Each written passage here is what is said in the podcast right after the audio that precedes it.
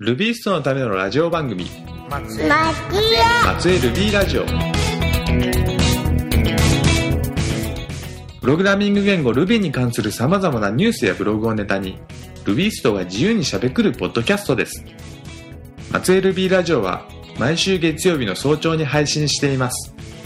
このポッドキャストを制作配信しますのは島根県松江市を拠点に活動している Ruby コミュニティ松江ルビーの高尾浩二ですはい、皆さんおはようございます。松江ルミのメンバーがお届けするポッドキャストです。私は進行を務める高尾浩二と言います。毎月開催している松江ルビー定例会に参加いただいた皆様に、この番組のコメンテーターとしてご協力いただいています。このポッドキャストでは、ルビーに関するニュースやブログ、松江を中心とした島根県に関するローカルニュース、島根県で活躍されている方との対談などを扱う予定です。今回を含めてしばらくはポッドキャストを体験するためのお試し版となっています初めて尽くしでお聞き苦しい部分があるかと思いますがどうかよろしくお願いいたしますさて今回の放送は2010年3月20日に開催した松江 LB 定例会に参加いただいた8名の方にご協力いただきますそれでは順番に皆さん、えー一言お願いしますはい、こんにちは。私は西田優也と申します。えっと、最近はちょっと、アンドロイドと、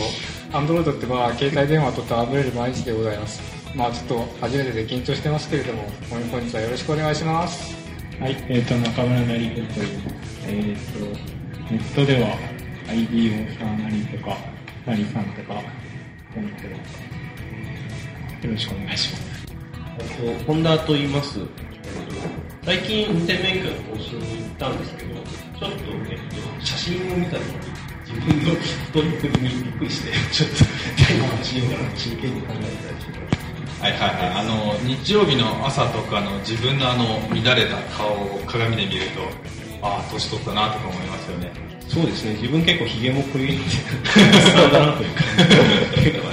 やっぱ日曜日の朝はダメですよね。はい。前田と言います。ネットでは G アンダーバー前田であちこち出てます。えー今日来たらいきなり収録があるって言われて、えーびっくりしてるところです。すごい無茶ぶりですね実は 全然説明もなしで来たらあ今日放送しますんで参加しますよねぐらいで させてもらいましたけどもイエスしか選択肢がない感じ。あいやイエスとはいは選択肢がありましたよあ、そうですか。はいノーは ないです。こんにちは、橋本と言います。今日はよろしくお願いします。はい中浜と言います。よろしくお願いします。はいひろいと言います、えー私もいきなり振られてびっくりしてますよろしくお願いします加藤と言います。よろしくお願いします。2010年2月8日に、えー日記 IT プロに Rails 3.0のベータ版公開フレームワークマーク統合という記事がありました記事にはオープンソースの Web アプリケーション開発フレームワーク Ruby on Rails の開発コミュニティは2010年2月5日付の公式ブログへの投稿で、えー Rails 3.0のベータ版をリリースしたというような話がありました。えーっと、Rails は Ruby で一番使われていると言っても過言ではないような、えーフレームワーク、アプリケ、Web アプリケーションを開発するためのフレームワークで、えーこれを使うと、えー非常に早くですね、えー Web アプリケーションが作れる。といったことを、あのー売りにしてですね、非常に多くのユーザーを巻き込んでいて、えー Ruby といえば Rails、Rails といえば Ruby と、おしまいには、あのー Rails 使いたいんですけど、Ruby なしで動きますか？といった質問が上がってくるぐらいですね、非常にメジャーなものになっています。で、今回その Rails 3.0っていうのをみんな開発していて、で、それがよくベータ版を公開したという形になっています。で、正式版は、えっ、と、ベータ版っていうと、あの、開発者向けのプレビューみたいな形で、でこれから、えーどんどんどんどんバグをフィックスしていって、で、で最終版っていうのが出ていくと思うんですけど、大体4月ぐらいに公開するというようなことが、えー正式版はですね、4月ぐらいに公開するというようなことが、あの、上がっていました。で、今日来てくれているメンバーの中で、えっ、と、Rails 3.0のベータ版のリリースノートを読んでくれた人が2人いて、で、えっ、と、ちょっとコメントを、なんか感想なり、この機能がいいよみたいな話をちょっと聞きたいと思うんですけど。あれ？さっきの本番じゃなかったの？そうです。さっきの本番で全く同じことを喋らせるんです。はい、じゃあ中村くん。えーっと、レースのいい機能ですよね。はい。なんか注目する機能みたいな。はい。ね。あの、エアーで、エアーっていうのが確かにって、これはなんか、ファインダーコンディションみたいなのを置き換えるようになんですけど、これが、まあ、ネームスコープみたいにソフトチェーンできるようになるっていうのはすごく便利で、まあ、これで今までどうやって書くかっていうと、コンディションの中の、えーっと、奇数を自前でこうガチガチ組み立てるしかなかったんですけど、それだとかなり汚くなって、で、粘土スコープを定義しようとすると、粘土スコープがどんどんできてしまって、またわかんなくなるので、うん。まあ、標準でこういうのを用意してくれますと嬉しいですね。これは、とりあえず2、2とかだと、サーチロジックっていうプラグインなんで、これで僕はずっとやってたんですけど、こういうのが標準で入ると、すごく嬉しいです。で、これ、あの、暗号だけじゃなくて、オアもできるみたいなんで、今見たら、オアができるのはすごい嬉しいですね。あ、サーチロジックだと、えーっと、基本的に AND でどんどんどんどんつなげていってっていう形だったのが、はいここができるようになったっていうところが、オアできることはできるんですけど、非常に限られた場合でしかできない、サーチロジックだと。実際オア書こうとすると、ネームスコープ定義しないといけなくて、ムカついてたわけなんですけど、それで、これメソッドチェーンでやるっていうと、この一回一回、例えば、あのー、具体例として書いてあるのは、あのー、ユーザーズ、まあユーザーのテーブルから値を取り出すときとかに、ウェアで、えーユーザーの名前が、えーある文字だったら、そしてその、その後にまたフェアでつないで、えーそのユーザーの年齢が25歳以上だったらみたいなことが書いてあるんですけど、これ特徴として、えー一回一回メソッド呼ぶごとに SQL を発行するっていうことじゃないっていうのもありますよね。そうですね、ないですね。でそこはネームスコープと一緒です。で、えー一回一回発行するんじゃなくて、その、中間の状態みたいなの、そのコンディションだけを指定したっていう状態を覚えておいて、最終的に本当に値が欲しい時だけに SQL を発行してくれる。Ruby らしい解決方法で、かつ、えー実行速度とかっていうコスト面にも、えー考えているっていう仕組みがあるよってことですよね。はい。あと、マーブとの統合ということで、えっ、と、この場所にですね、なんと、マーブを使って、実は仕事もしてるっていう人が2人も来てくれててですね、その人にちょっと聞いてみたいんですけど、あの、マーブっ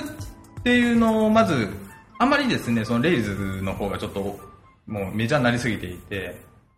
マブっていう使わ、マブ自体を使われてるっていう話をあまり実は聞かないところがあってですね、仕事ではですね。で、まず、マブをなんでその仕事で使おうと思ったかっていうところをちょっと教えてもらえますか？ここういうことで言うとあんまりあれなんですけど、初めはもう僕の個人的な好みだったんですけど、あの、マーブが全体的にその選択の余地をこっちに残してくれて嬉し例えば、あの、会社で、あの、アプリケーション作ったりすると、お客さん向けに、あの、インターフェース作って、で、同じデータを、えー社内の社員にも、あの、インターフェース提供したりする場面があります。同じデータを元にして2つのアプリケーションを作ったりする場合に、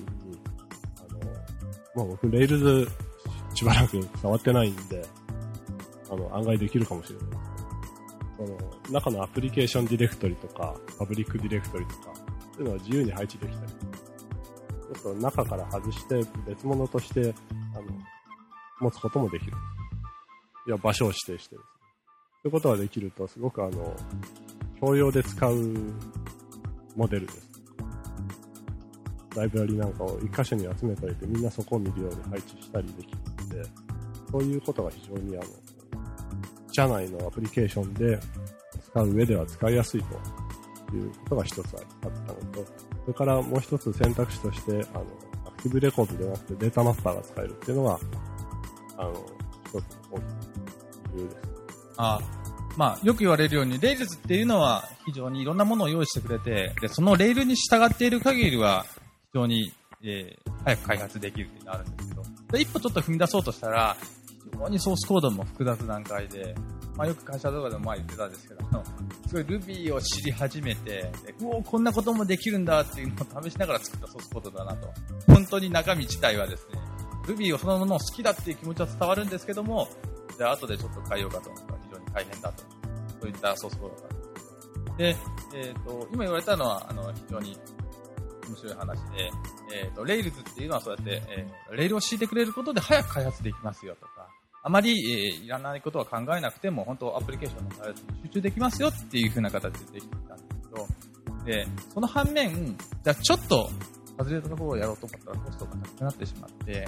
で、その部分に小回りが効いたのがマーブの方が効いたよってことです。そうですね。特にあの、テレワークっていうのは、以前作ったもののデータベースをそのまま引き継いで作ったりしてますので、そうすると、レイルズでこういう風に作るべきだっていう、例えば、ID フィールド、まあ名前は後で変えれるにしても、ID、ID になるフィールド1個持っとくべきだっていうルールがあると思うんですけど、うちのアプリケーションなんかは完全にユニークなフィールドを持ってなくてですね、2つのフィールドを見てユニークだったり、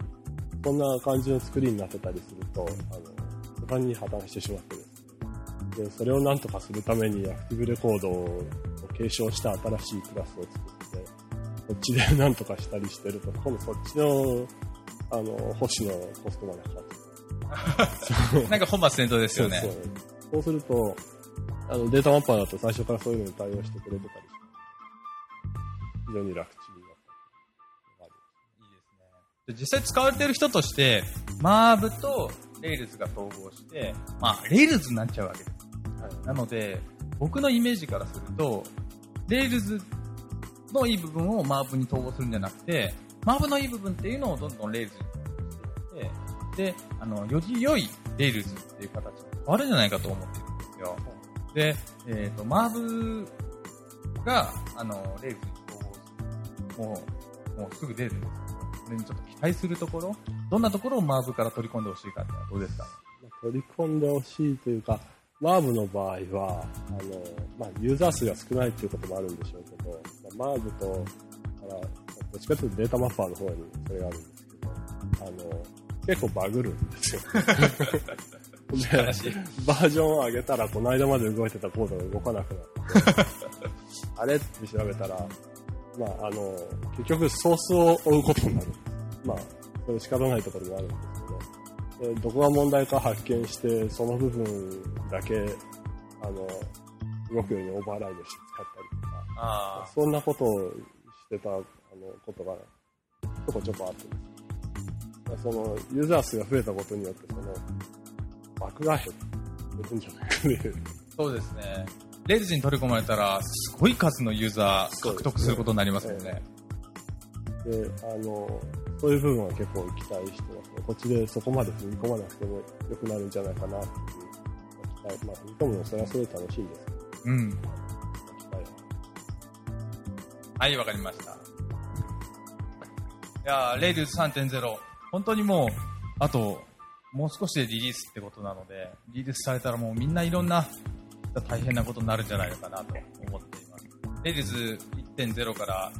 え1.0からというか0.13から自分は確か使っていて、で、1.0が出た時とか、2.0が出た時とか、毎回そうなんですけど、新しいのが出たから使いたい。使いたいけど、えー、なんか不具合があるかもしれないから使えない。そういった狭間でずっとやってきたので、3.0の時もみんな一緒なんじゃないかなと思います。運用するし、バージョンアップされるっていうのは本当に大変なんですよね。テナの個人ブログ、アイアムクルービーに、ガレージコレクションのアルゴリズムと実装という本を書きました。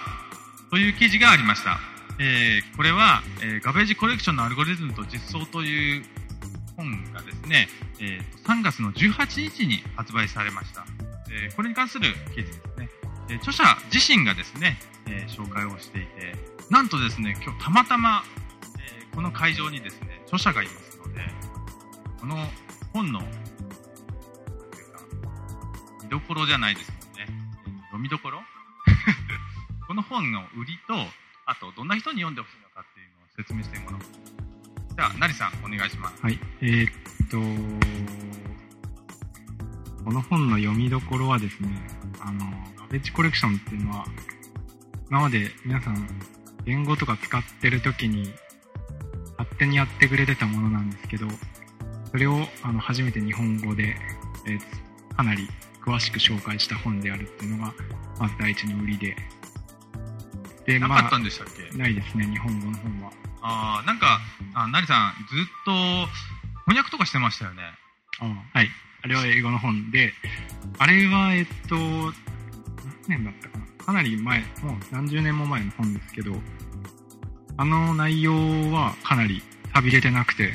その、それに似たような、えっと、あれってのはすごく難しく書いてあって、分かりづらいんですよ。しかも英語なので、まあ日本人はかなり辛いもので、で、えっ、と、日本、英語が苦手で、アルゴリズムとか実装とか知りたい人はこっちを買った方がいいと思います。あああの本っていうのは確かに、まあ、内容としても寂れてないし、今も通ずるものがあるんだけど、多分、ボリュームとか、いろんな幅とかも、あっちの本の方がやっぱり、そうですね。うん、カバーしてる範囲も広いと。だけど、多分前提知識がないと、そんな難しい本だったら読めないよね。で、日本語、その言語の壁もあるってことだよね。なんで、アルゴリズムを知りたい人で、かつ英語ができる人だったらあっちを読むべきで、うん。あの、実装とか含めて全部知りたくて、で、日本語で分かりやすい本を読読みたいんだったらこっちを買う。いいね。えーと、実装あっちは書いてないの？あっちは書いてないです。じゃあ基本的には理論ばっかりで。理論ばっかりですね。なんあの論文、論文のサーベイなので、向こうは。なので、論文から引っ張ってきて分かりやすく書いてるんですよ。でも、すごく偉大な本なので、何度も目から鱗を落とす感じです。で、この本の初めにって書いてあって、なかなか面白いなと思ったのが、えっ、と、この本は、えー二つのテーマを扱います。一つは GC のアルゴリズム。で、二つ目が GC の実装。で、この二つを扱ったっていうのは何か理由があります特に実装の方になんか思い入れがあるんじゃないかなと思っていて。もちろん思い入れあって、えーっと、カベチコレクション GC は実装がありきのものなんですよ、基本的に。うん。なんで生まれた時も実装が、えーっと、先に出て論文が出たぐらいなんで、実装と理論をどっちも紹介しないと、あんまり意味がないと僕は思ってて、ああ、切っても切り離せない中だと思っていると。なんで、その、うん、なんていうか、どっちも説明したかったんで、理理論だけ知ってても、実装するときに絶対ち違うんですよ。ああの、言語処理系の結構オーダーメイドなものだったりするんで、アルチコレクションって。あ、えっと、Python とか Ruby とか Perl とか、はい GC を実装している、えーものはいっぱいあるけど、それぞれが全然違うものだって。そうですね。まあ、ライブラリー使ってるやつとかもありますけど、GC のライブラリーがあってですね。ただ、あ、そんなのもあるんだ。あります。そうですね。ベー、ベーム GC。BMGC。はい。えだからまあ、ほとんどオーダーメイドなんで、その、いろんな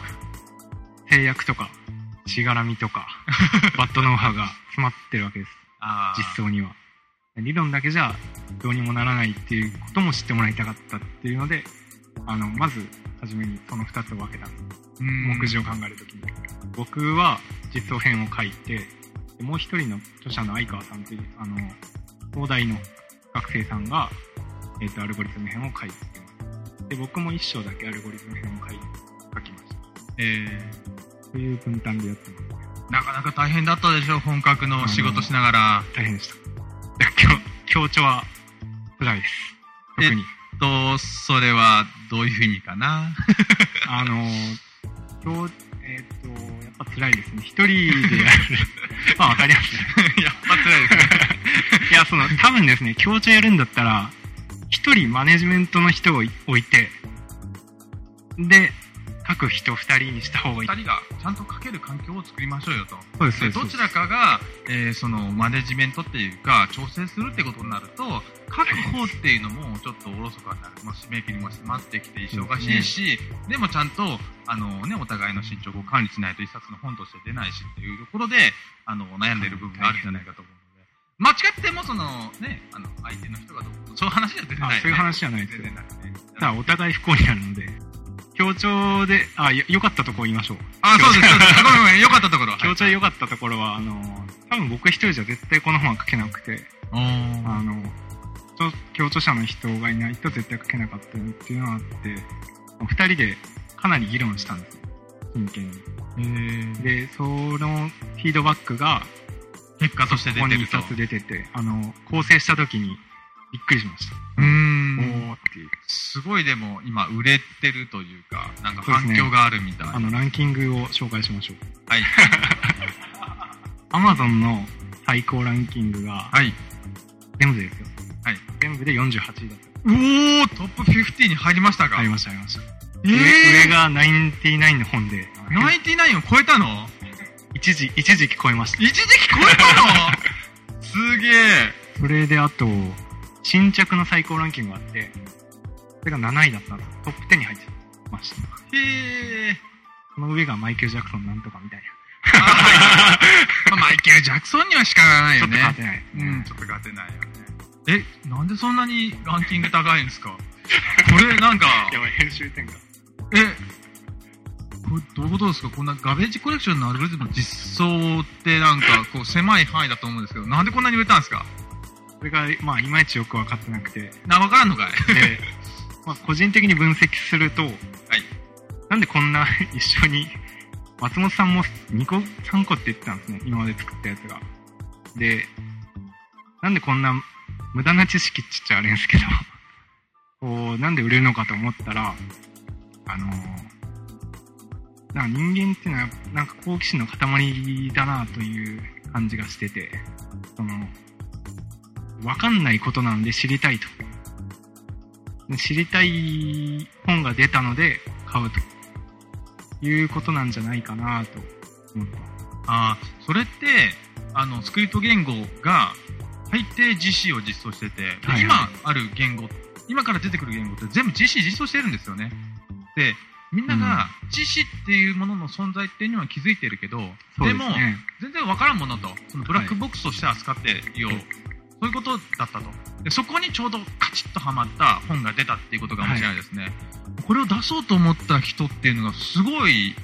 素晴らしいですね。で、この会場でもかなり多くの人が、あの、読みたいなという話。本田君もそういえば買いたいって言ってたよね。はい、そうですね。はい。それはあれですか、あの、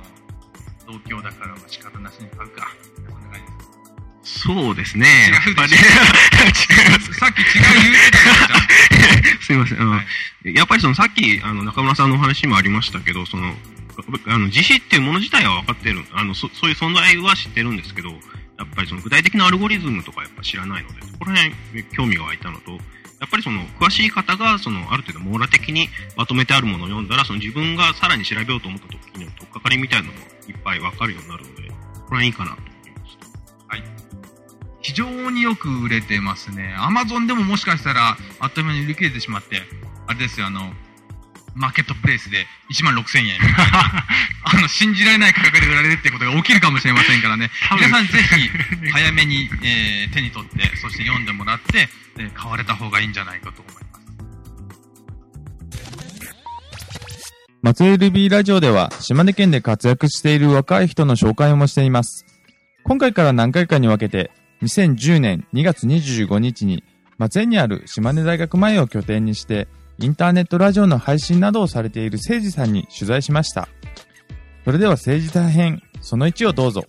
じゃあまずは、えー自己紹介の方をお願いしたいと思います。えーと、何を喋ればいいんですかね。とりあえず名前は伊藤誠司と申します。えーよろしくお願いしますインターネット上では誠司とも名乗っておりますが、えー年は30で独身でございます。はい。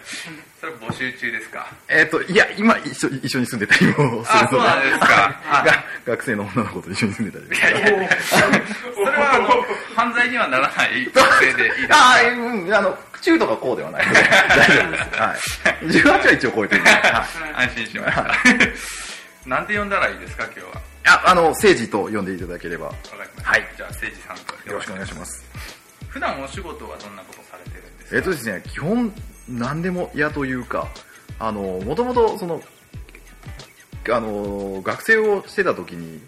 島根起業家スクールというのに出まして、あ、はい。これは面白いと、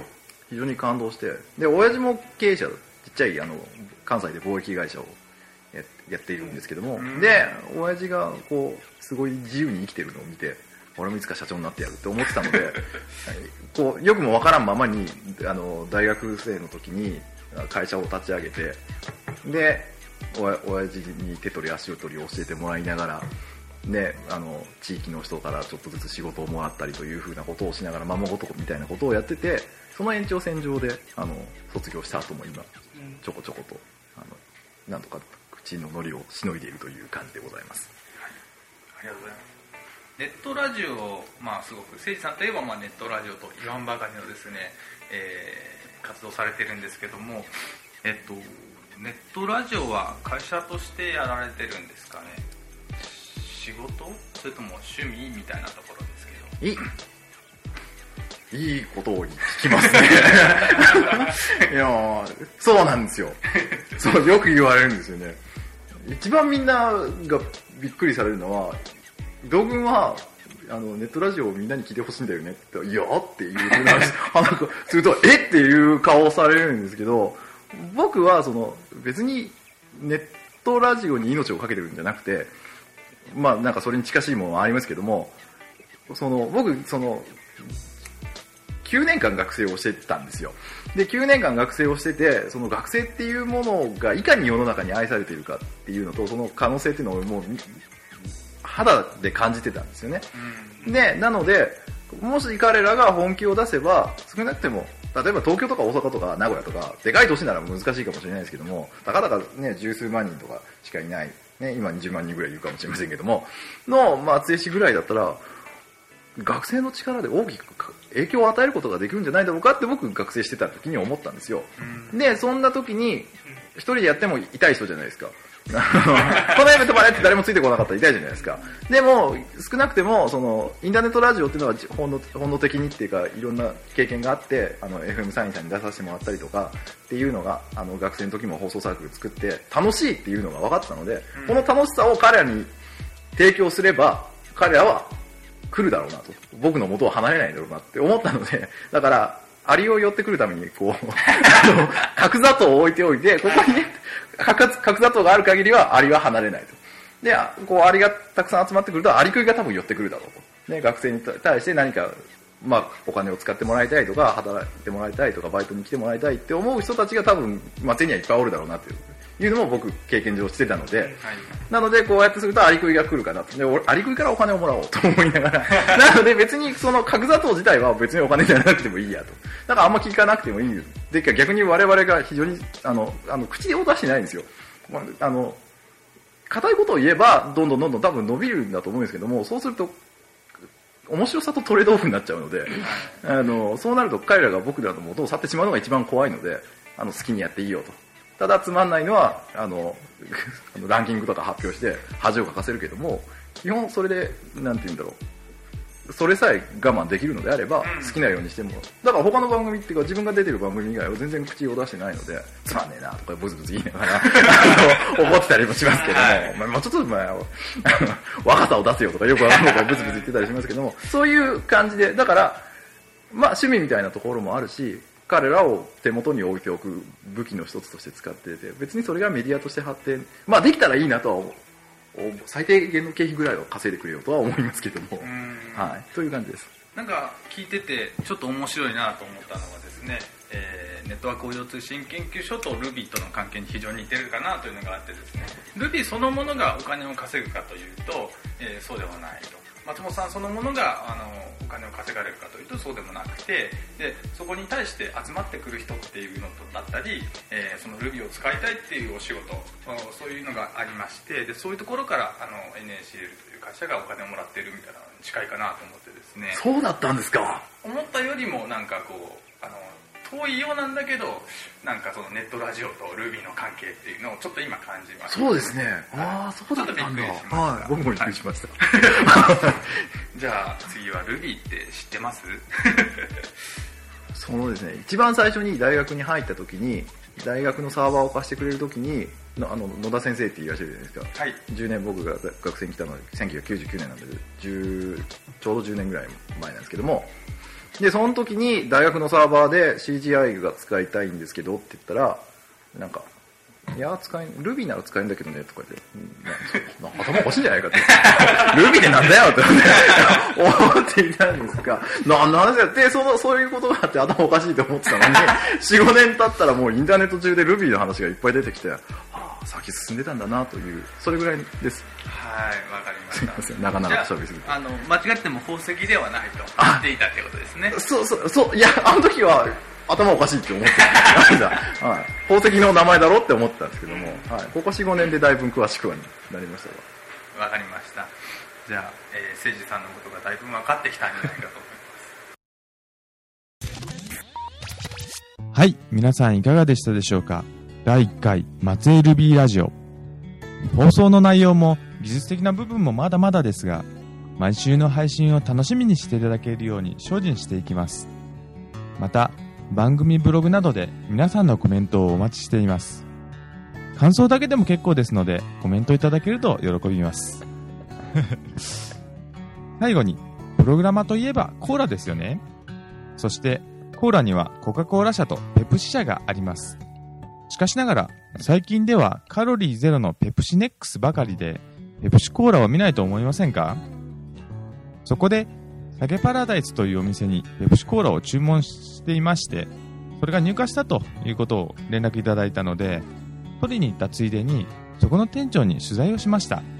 それをお聞きください。今日は3月20日、え、すごい外は天気が悪くてものすごい雨が降ってきましたけど、今日はですね、あの、松江の小芝原にある、えっ、と、酒パラさんに来させてもらっています。で今日ここに来てる理由はですね、えっ、と、私が、えーちょっと前に頼んでいたペプシのコーラをどう、えー仕入れてもらったということで、えー今日はですね、それで仕入れていただいた酒パラのですね、えーこちらの店長の、えーわ、綿野綿野野さんにちょっとお話を伺いたいと思います。えっと、なんでこれまでペプシが入ってこなかったんですかね？あのー まあ詳しい状況は僕もわかんないんですけど、いやあの、ペプシが、あの、一時サントリーから入っていて、まあ、サントリーから入らなくなるっていう、まあ、噂を聞きまして、あそれでじゃあ、しばらく、あの、取り扱いをやめるかっていう話になって、それで、まあ、しばらく取ってなかったんですけど、まあ、先日、あの、お問い合わせをいただいて、で、まあ、問屋さんに確認しましたところ、あの、普通に、まあ、ペプシ入りますよと言われて、えーあ、そうなんだと。ええ、そういう感じで、あ入れてみたら普通に入ってきたという。ええ、そういう感じですね。なんか今、あのー陳列してあるお値段も見ると、えっと、105円と結構値段もリーズナブルですよね。そうですね、まあ、あのコンビニとかと比べるとちょっと安く、まあ、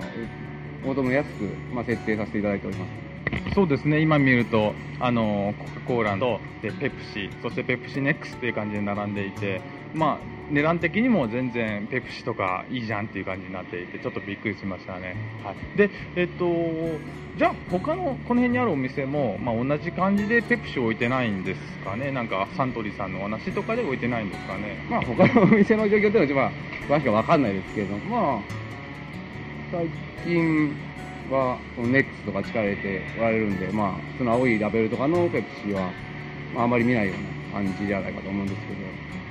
はい、どうもすみません、お忙しいところ、あの、今日お話を聞かせていただきました。はい、ありがとうございました。ありがとうございました。いやー、ペプシコーラが店頭にないことには意外な理由があったんですね。少しびっくりしました。